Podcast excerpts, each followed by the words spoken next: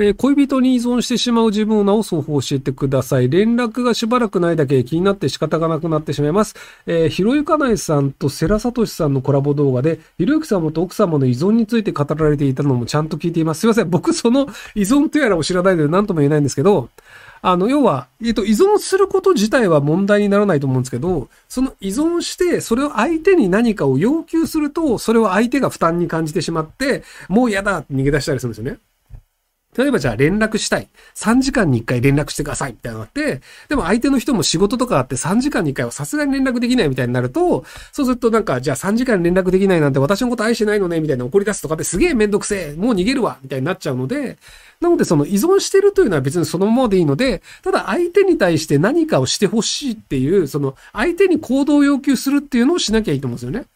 なんでその3時間に1回、あの、手書きでひたすらラブレターを書き続けるとかで、家に帰ってきたら、そうなんかあの、24時間書いた8枚のラブレターを渡すとかで、もうその彼氏的には重っとか思うと思うんですけど、ただいくら重かったとしても、別にそれ自分の時間が取られるわけではないので、あ、自分のことが好きなんだなって素直に認めてくれるので、なので依存は問題ないと思います。ただ心配性とかで3時間に1回連絡してこいってなるとまた違うんじゃないかなと思いますけど。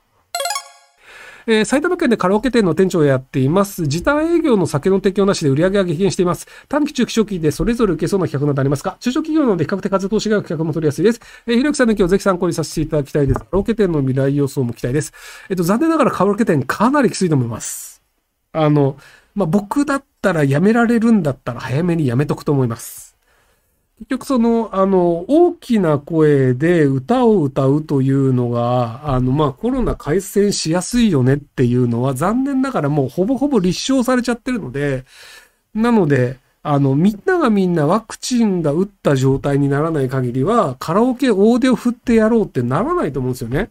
で、まあ最近だとそのカラオケって行くの高齢者の人で、で、高齢者でのクラスターが出ちゃいましたみたいなニュースもあるので、残念ながらかなりきついです。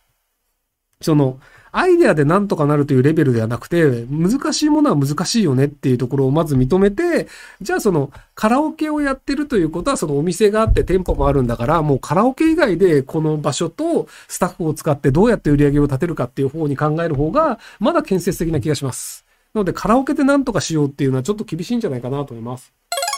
えー、職場のトイレでウォシュレットを使いまくる人がいます。これだけだと問題なのですが、その人の使用後に便座に水しぶきがついて茶色く汚れていることが多々あります。周りの同僚からも噂されており、犯人は特定できているんですが、リュウキさんならどのようにしてその人に指摘しますか？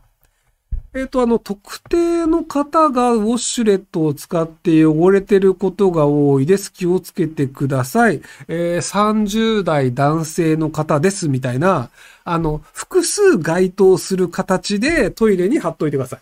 要はあの、一人を特定するとさすがにトラブルになるかもしれないので、あの、まあ、30代から40代の男性のようですとか、その、ある、まあ、3、4人引っかかるかなぐらいな感じのポスターを貼るといいんじゃないかなと思います。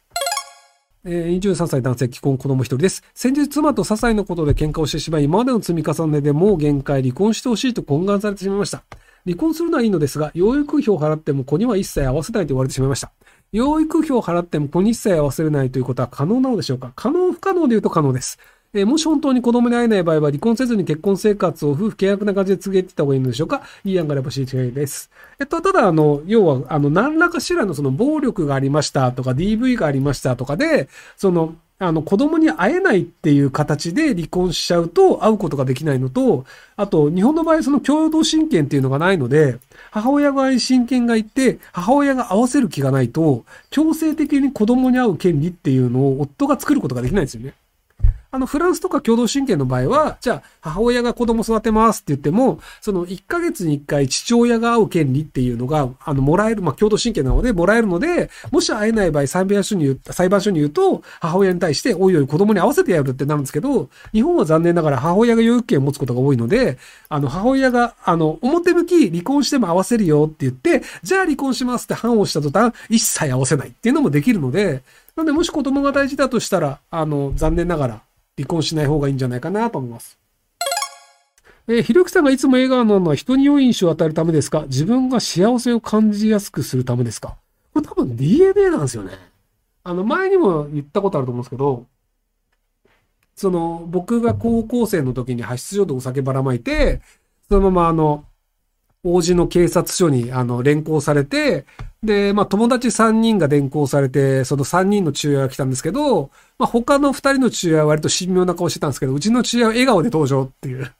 なので、あの、割とその、あの、基本何かあった時に面白がってしまうっていうのがあって、で、僕基本ずっとヘラヘラしてるんですよね。なので、あの、まあ、自分では意識しなかったんですけど、その、中学校の時の同級生に、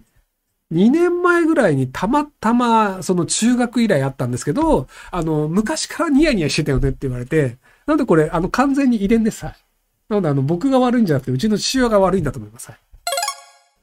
えー、34歳女性です。16歳特殊上の会社経営者と交際しています。彼は20代にバツイチとなり、その後は独身だと話していますが、既婚者であるかどうか確認する方法は戸籍謄本を見せてもらうしかないでしょうかいや、知っていますが、招いてもらったことがありません。